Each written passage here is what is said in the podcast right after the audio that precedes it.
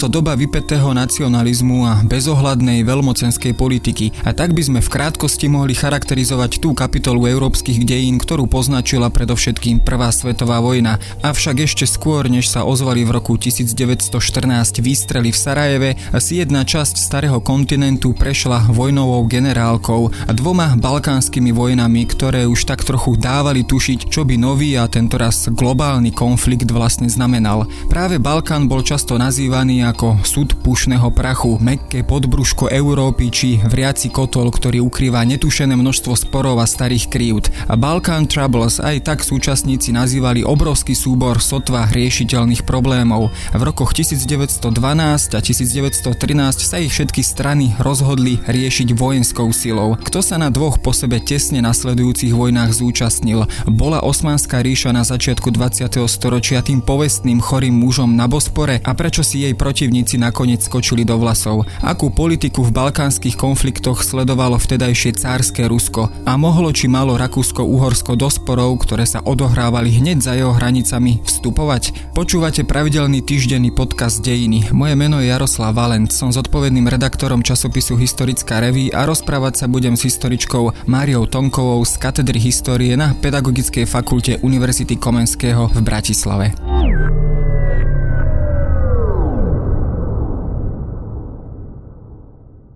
Začnem teda chronologicky od začiatku. Samozrejme, balkánske vojny boli vyústením procesu, ktorý sa na Balkáne odohrával už dlhšiu dobu. Odohrával sa v mene myšlienok národného oslobodenia alebo národnej emancipácie balkánskych národov, ako boli Srbi, Bulhári či Gréci. Osmanská ríša po dlhšiu dobu už strácala tieto územia. Hovorilo sa v tejto súvislosti o nej ako o tom povestnom chorom mužovi na Bospore. Naozaj ten úpadok Osmanskej ríše bol nezastaviteľný aktuálny v tomto období. Takže otázka znie bola, či nebola chorým mužom na Bospore. Bola aj nebola. Isté, že tak ako ste už naznačili, posledné 3, 4, 10 ročia 19. storočia Osmanská ríša relatívne rapidne degeneruje a tá degenerácia sa samozrejme vždy najskôr objaví v tých periférnych oblastiach rozľahlej ríše. V strede ešte tá centrálna moc dokáže ako tak udržovať stabilitu a poriadok. V tých tých odľahlejších e, oblastiach je to o to horšie. Spočiatku tie problémy boli sociálne, ekonomické, neskôr nastúpilo to, čo ste by sám nazvali e, národnou emancipáciou, národným seba uvedomovaním, chaotickej zmesi, by som to až povedala, chaotickej zmesi balkánskeho obyvateľstva. Ale či je chorým mužom, to by som až takto tvrdo možno nepovedala, potom by sme mohli tento pojem použiť pre viaceré vtedajšie rovnako degenerujúce impéria. To po prvé, po druhé, samotný ten pojem e, začala vo veľkom využívať, v podstate aj vymyslela e, cárska diplomácia, cársky ruskí úradníci, pretože sa im to veľmi hodilo do ich karát získať si čoraz väčší vplyv na úkor Osmanskej ríše, tak v Ázii, ako aj na tom nešťastnom Balkáne, o ktorom rozprávame. Inými slovami, práve ruská diplomácia Indonézia vedome stále používala tento pojem. No a na obranu Osmanskej ríše, možno ešte aspoň vetičku dve, ona sama sa pokúšala, alebo aspoň časť jej politických kruhov, politických predstaviteľov o isté reformy, ktoré mohli zlepšiť aj alebo aj zlepšovali život širokých vrstiev obyvateľstva. Známe sú napríklad tie reformy Tanzimátu. No a tesne predtým, než vrcholili tie udalosti, o ktorých rozprávame alebo sa chceme rozprávať, e, vypukla mladoturecká revolúcia, ktorá chcela Osmanskú ríšu zreformovať, spraviť z nej moderný štát, ale to je zase trošku iná otázka. Ako ste spomenuli, e, do týchto záležitostí na Balkáne pomerne aktívne vstupovala ruská diplomácia a nielen ruská diplomácia, ale Rusko sem vstúpilo párkrát aj vojensky, teda veľmi aktívne. A konec koncov samotné Bulharsko bolo do veľkej miery akýmsi dieťaťom ruskej intervencie na Balkáne z predchádzajúcich rokov. Do akej miery vlastne počítala ruská diplomácia alebo ruská zahraničná politika práve s týmito, nazvime to, balkánskymi problémami a do akej miery ich chcela využiť proti Osmanskej ríši? Rus ruská diplomácia hrala s vysokými kartami na Balkáne, mala vysoké karty na tom Balkáne. Vec je jasná. Balkánske obyvateľstvo alebo jeho značná časť bolo obyvateľstvo slovanského pôvodu, ktoré nazeralo na Ruskú ríšu ako na ďalších Slovanov ešte predtým, než sa začali tieto povedzme etnické otázky riešiť, tak Ruská ríša bola zastancom pravoslávneho kresťanstva, takisto ako veľká časť balkánskeho e, obyvateľstva, ktorá bola svojim vierovýznaním kresťanská, ortodoxná, pravoslávne ortodoxná. Toto všetko zohrávalo obrovskú rolu. No a množstvo tých rusko-tureckých vojen, rusko-osmanských, rusko-tureckých, ako chcete, tej druhej polovice 19. storočia sa do značnej miery pred balkánskym obyvateľstvom prezentovali ako vojny za oslobodenie kresťanov a slovanských kresťanov spod toho osmanského moslimského jarma. Inými slovami, e, ruská diplomacia mala všetky výhody na svojej strane. Ona ich do značnej miery v prvej fáze možno aj dokázala využívať. E, veľmi rýchlo sa však ukázalo, že nedokáže potom viesť reálnu, praktickú, pragmatickú, kompromisnú politiku v čase, keď už na tom Balkánskom polostrove tie jednotlivé štáty vznikli. Jednoducho e, ruská diplomácia na to, čo mala k dispozícii, jej výsledky neboli také, aké mohli byť. Možno, že si kládla takisto aj e, zbytočne vysoké, nechcem povedať, že totalitné, ale predsa len až také absolutistické ciele. To sa vidí už napríklad v tom Berlínskom kongrese, ktorý definitívne v 1878 potvrdil také zhruba rozdelenie Balkánu, aspoň tých niektorých tých základných rysov, ako ho poznáme aj dnes. Pre cárskú diplomáciu to bolo obrovským sklamaním, pretože ona preferovala presne to veľké Bulharsko, ktorému mala patriť povedzme polovica, dve tretiny toho balkánskeho polostrova. E, jasné, že západné diplomácie, ostatné diplomácie tých veľkých impérií, však vždy ide len o tie všetky záujmy tých ďalších ľudí, hrali s ďalšími kartami, ale možno, že si práve že triezvejšie uvedomovali, že nedá sa vybrať len jedného a jemu prideliť všetko, pretože do budúcnosti to vyvolá ďalšie spory a problémy. To sa tam napokon aj stalo. A tento berlínsky kongres, ako ho spomínate, nakoniec ani všetko nevyriešil, ale tie sporné územia, o ktorých sa hovorilo, sporné územia medzi Bulharskom, Gréckom a Srbskom, ako keby ponechal stále pod vládou Osmanskej ríše. To je tá tzv. Rumelia, tiež inak e, toto územie je nazývané ako Macedónia. E, veľmi sporné územie, ktoré bolo aj v tom čase e, etnicky veľmi zmiešané. Do akej miery bolo práve toto územie jablkom sváru medzi krajinami ako Srbsko, Bulharsko a Grécko. On ten berlínsky kongres, aspoň podľa mňa, aj v tomto urobil jediné, čo sa urobiť dalo. To sporné územie bolo skutočne natoľko sporné nielen pre záujmy jednotlivých štátov, ale vzhľadom na tú chaotickú zmes obyvateľstva, ktoré tam e, žilo, že najlepšie bolo nechať veci, ponechať veci tak, ako boli, s tým, že Osmanská ríša vedela, že musí dodržiavať isté povinnosti voči tomu domácemu obyvateľstvu, že musí zmeniť v niečom tú politiku. Proste v niečom sa jej pohrozilo. Samotná tá Macedónia bola zmesou najrozličnejších etník. Je faktom, že v čase, o ktorom rozprávame, teda o tom berlínskom kongrese plus minus, to obyvateľstvo sa necítilo natoľko národnostne vyhranené, ako si to predstavujeme dnes. V tom období bola hlavným znakom odlišnosti práve tá viera, to vierovýznanie. V Macedónii pritom žilo moslimské obyvateľstvo, kresťanské obyvateľstvo. Problém bol ten, že aj časť Slovanov sa cítila byť povedzme moslimami. Samozrejme tí, ktorí sa cítili niečím iným, tak začínali mať postupne aj to, čo dnes nazývame tou tzv. národnou emancipáciou. My dnes nevieme presne určiť, alebo teda snažíme sa určiť, ale každá národná historiografia má na to e, svoj názor a svoje metódy výskumu, myslím teraz národné historiografie e, tých e, balkánskych štátov štátov a tie sa vždycky počase zase pre niečo zmenia, ale také najtriezvejšie odhady hovoria, že v tom Macedónsku dnešnom, povedzme, alebo v tom veľkom Macedónsku, myslíme teraz geograficky, tú oblasť, ktorá je rozdelená medzi e, súčasné Grécko a plus Severné Macedónsko a povedzme tú jednu oblasť, čas, ktorá patrí Bulharsku. Tam žilo povedzme okolo 3,5 až 4 milióna obyvateľov, z toho toho, 50% boli pravdepodobne etnickí Slovania. Keď hovoríme o Slovanoch, tým chceme povedať, že hovorili jazykom, ktorý bol si navzájom veľmi podobný. Veľmi sa podobal na bulharčinu, či bol bulharčinou alebo nie. Tento spor nechajme úplne bokom. V každom prípade nebol to jazyk, ktorý by ste mohli hodzakým najmenším znakom pripodobniť gréčtine.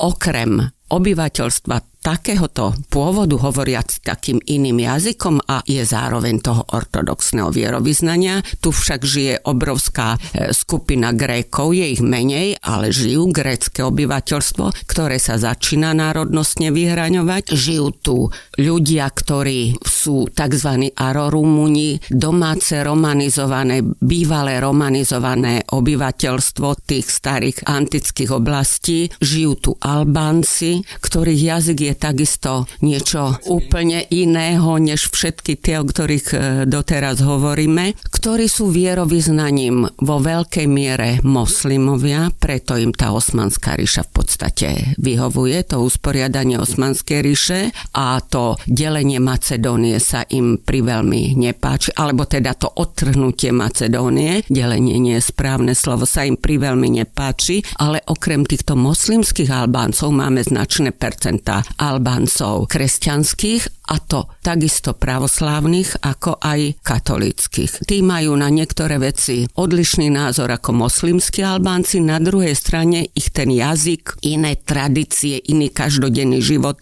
veľmi spája práve s tými moslimskými Albáncami. Toto je ten zásadný problém. Kto sú Macedónci? Oni si sami ani Macedónci nehovorili. Presnejšie povedané, áno, v tomto období sa začína znova tento termín objavovať. Osmanská ríša ho zakazovala, brala ho len ako taký čisto geografický pojem, používala ten pojem, ktorý ste použili aj vy, to je tá Rumélia a ten pojem Rumélia súvisí skôr s tým, že tá oblasť tí Rumelčania, alebo Romajčania, alebo Romovia boli tí Rímania, proste to, čo tam bolo predtým, Byzantská ríša, ale to neboli Gréci, to boli, áno, boli to aj Gréci, ale tí Gréci sa vtedy cítili byť tými Rímanmi, nasledovníkmi tých Rímanov. A k samotným Macedónsom sa samozrejme ešte dostaneme, alebo uh, macedónskej otázke ako takej, ale toto územie takto pestré a takto národnostne uh, veľmi pestro zložené uh, sa stalo práve akýmsi boiskom počas dvoch balkánskych vojen, kdežto tá prvá bola pomerne jasná, všetky balkánske krajiny sa spoločne postavili proti osmanskej nadvláde alebo proti osmanskej ríši. Už v tej druhej bojovali medzi sebou. E, v čom bol možno problém? Bol problém v tom, že pri tej prvej balkánskej vojne vlastne vstupovali tieto krajiny bez akejkoľvek dohody, bez akejkoľvek predstavy o tom, ako si toto veľmi sporné územie podeliť isté dohody mali. Mali aj predstavu, že veci, ktoré nie sú doriešené, sa doriešia e, v budúcnosti, že treba využiť e, vhodnú situáciu. Je fakt, že tá situácia bola vhodná z ich pohľadu, z pohľadu tých protivníkov Osmanskej ríše. Osmanská ríša vtedy zažila jednu neúspešnú vojnu, bojovala s Talianskom o Libiu a tam sa ukázalo, že tá osmanská armáda má, má obrovské problémy. Ďalším takým, takou udalosťou v čase toho útoku bolo to, že veľká časť elitných eh, osmanských jednotiek bola vtedy odvelená z toho územia, európskeho územia Osmanskej ríše úplne na druhý koniec. V podstate ríše do dnešného Jemenu, kde zase likvidovali jednu ďalšiu rebeliu, ale v skutočnosti základným problémom bolo to, čo zase prepačte, že stále spomínam ako jedného z možných vynikov aj tú cárskú ruskú diplomáciu. Cárska diplomácia patrila k tým, ktorá presvedčovala jednotlivých predstaviteľov balkánskych štátov, aby zautočili a ďalej sa uvidí. Tie sporné územia v tých dohodách sa nazývali len spornými územiami. Sporné územia budeme riešiť potom, keď zvyťazíme. Nuž a zvyťazili a videlo sa to bol ten výsledok tej prvej. Čiže e, ruská diplomácia vlastne vstupovala do týchto konfliktov a do tejto oblasti bez toho, aby mala akúkoľvek predstavu o budúcnosti e,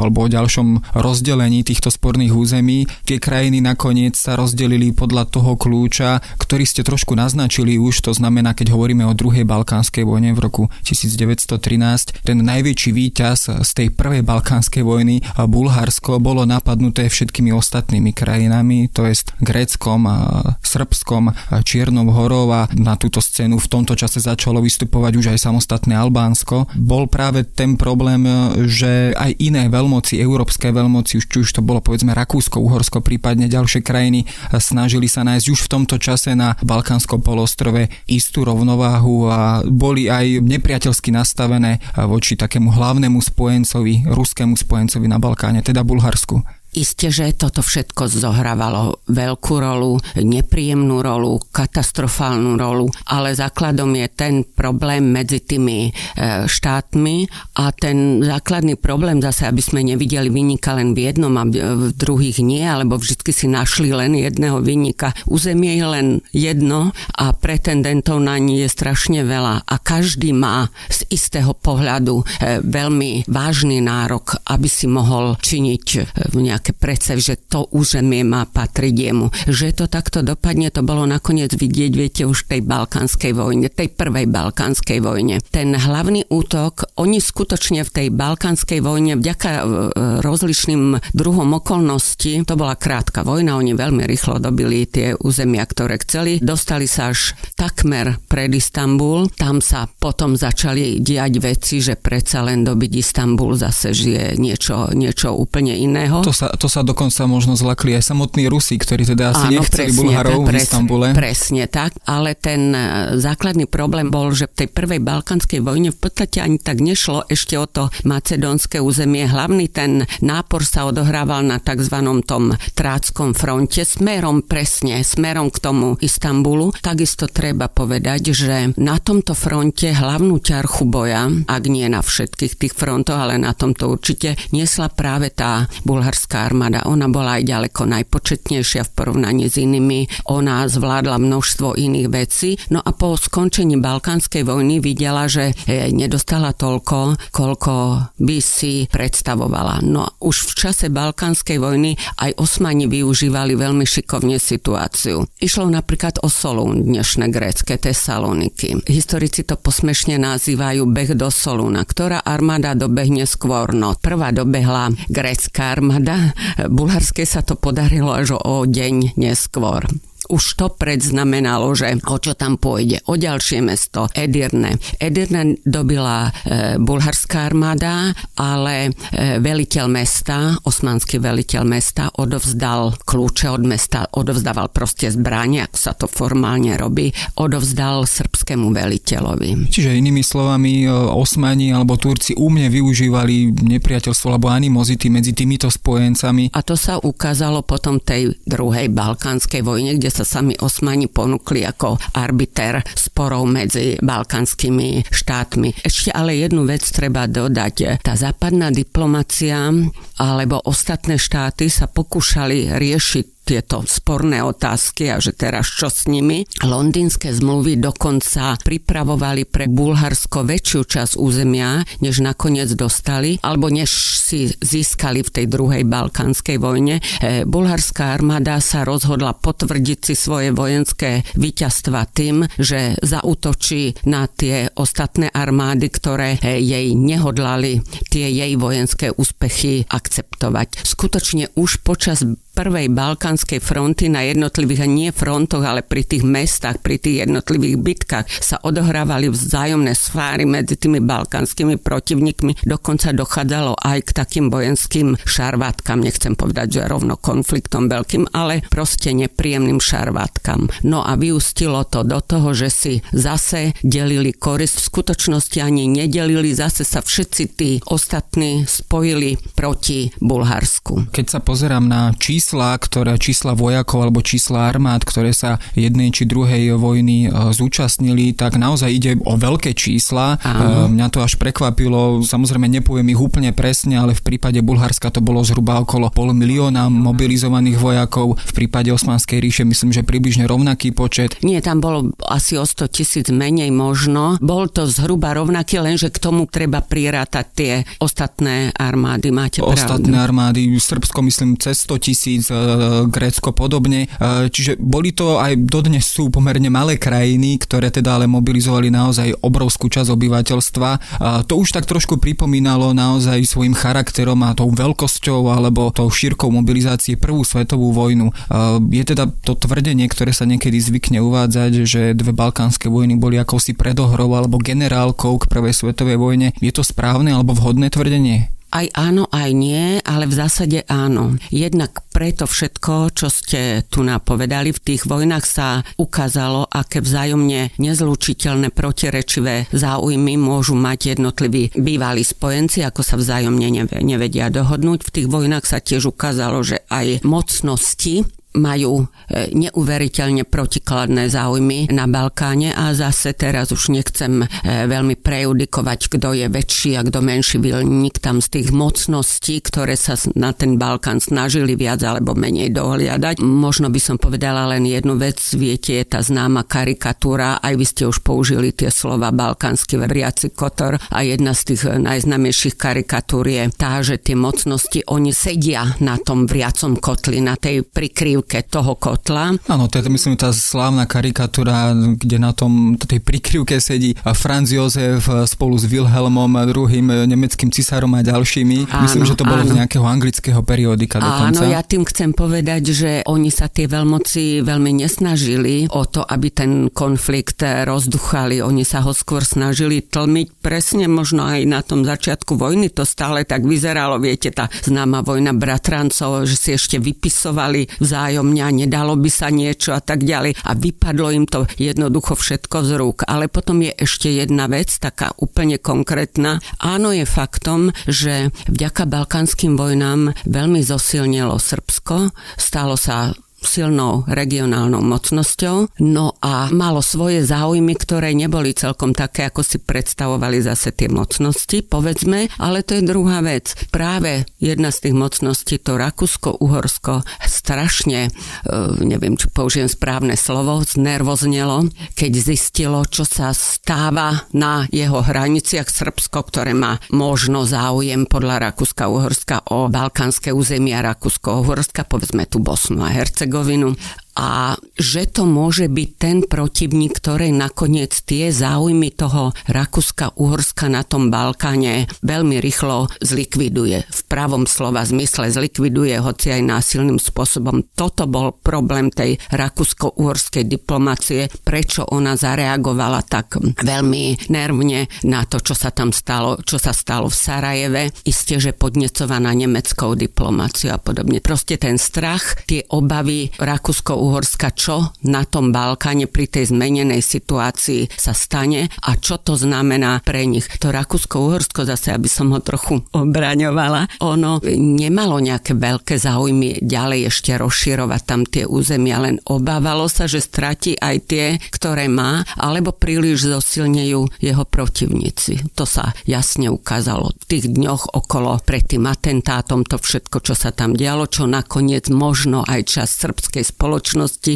na, v tej Bosne a Hercegovine podnecovala. No a výsledkom bol ten známy atentát. Takže áno, ja by som povedala, že s kľudom tie balkánske vojny, o tých treba hovoriť aj ako prvé konflikty prvej svetovej vojny. Keď sa ale na záver prenesiem v čase až do súčasnosti a zostanem predsa len na Balkáne, dnes je pomerne aktuálnou a veľmi živou otázka, práve otázka Macedónie, ktorú sme aj my spomenuli.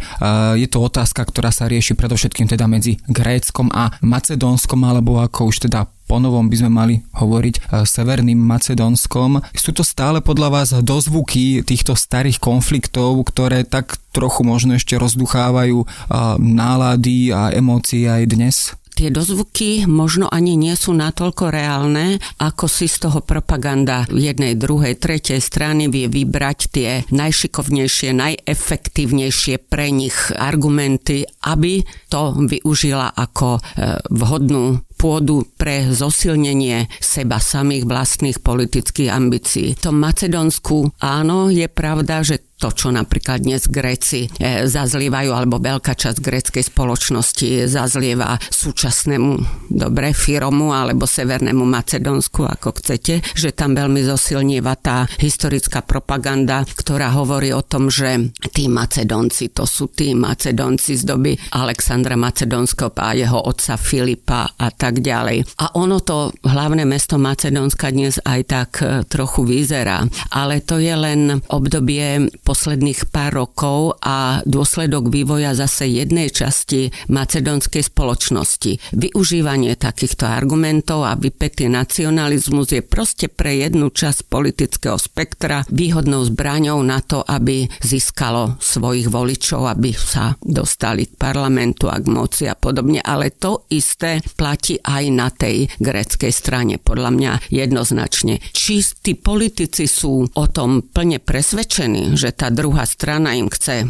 ukradnúť nejaké to ich územie, to by som ponechala bokom. Ak sú presvedčení, tak sú podľa mňa paranoidní a ak nie sú presvedčení a používajú to ako šikovnú zbraň pre čas ľudí, ktorá sa natoľko nevyznáni v histórii alebo proste geopolitike, alebo sa jednoducho dá oklamať veľmi, veľmi zjednodušenými argumentami. Ak to používajú len kvôli tomu a vedia, že to nie je reálne, no tak o to je to horšie zase. Neviem, ktorá strana strana, či paranoidný, alebo veľmi šikovne využívať niečo, čo viem, že ani nie je pravda, ale stojí to za to používať ako argument. Dúfajme, že k slovu sa tam skôr dostanú politici, ktorí hľadajú skôr nejakú dohodu, než, než konflikt a, a že sa teda poučia aj z toho vývoja, o ktorom sme sa práve rozprávali. Macedónia aj stále a stále bude teda zrejme oblasťou, kde k nejakému ideálnemu riešeniu asi nikdy alebo tak skoro nedôjde. A každopádne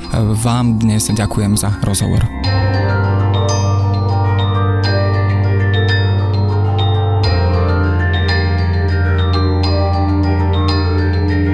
A to je na dnes všetko. Počúvali ste Dejiny, týždenný podcast denníka SME a historické revy. Podcast Dejiny vychádza každý týždeň v nedelu. Prihláste sa na jeho odoberanie vo svojej podcastovej aplikácii na platformách Google Podcasty, Apple Podcasty alebo v službe Spotify. Všetky diely ako aj odkazy na témy, o ktorých hovoríme, nájdete na adrese historická.revy.com alebo sme.sk lomka dejiny. Ak sa vám podcast páči, môžete ho ohodnotiť. Ak nám chcete poslať pripomienku, môžete sa pridať do podcastového klubu denníka Sme na Facebooku alebo mi napísať e-mail na jaroslav.valent zavináč sahy.sk. Ja som Jaroslav Valent a na výrobe tohto podcastu sa podielal aj Matej Ohrablo.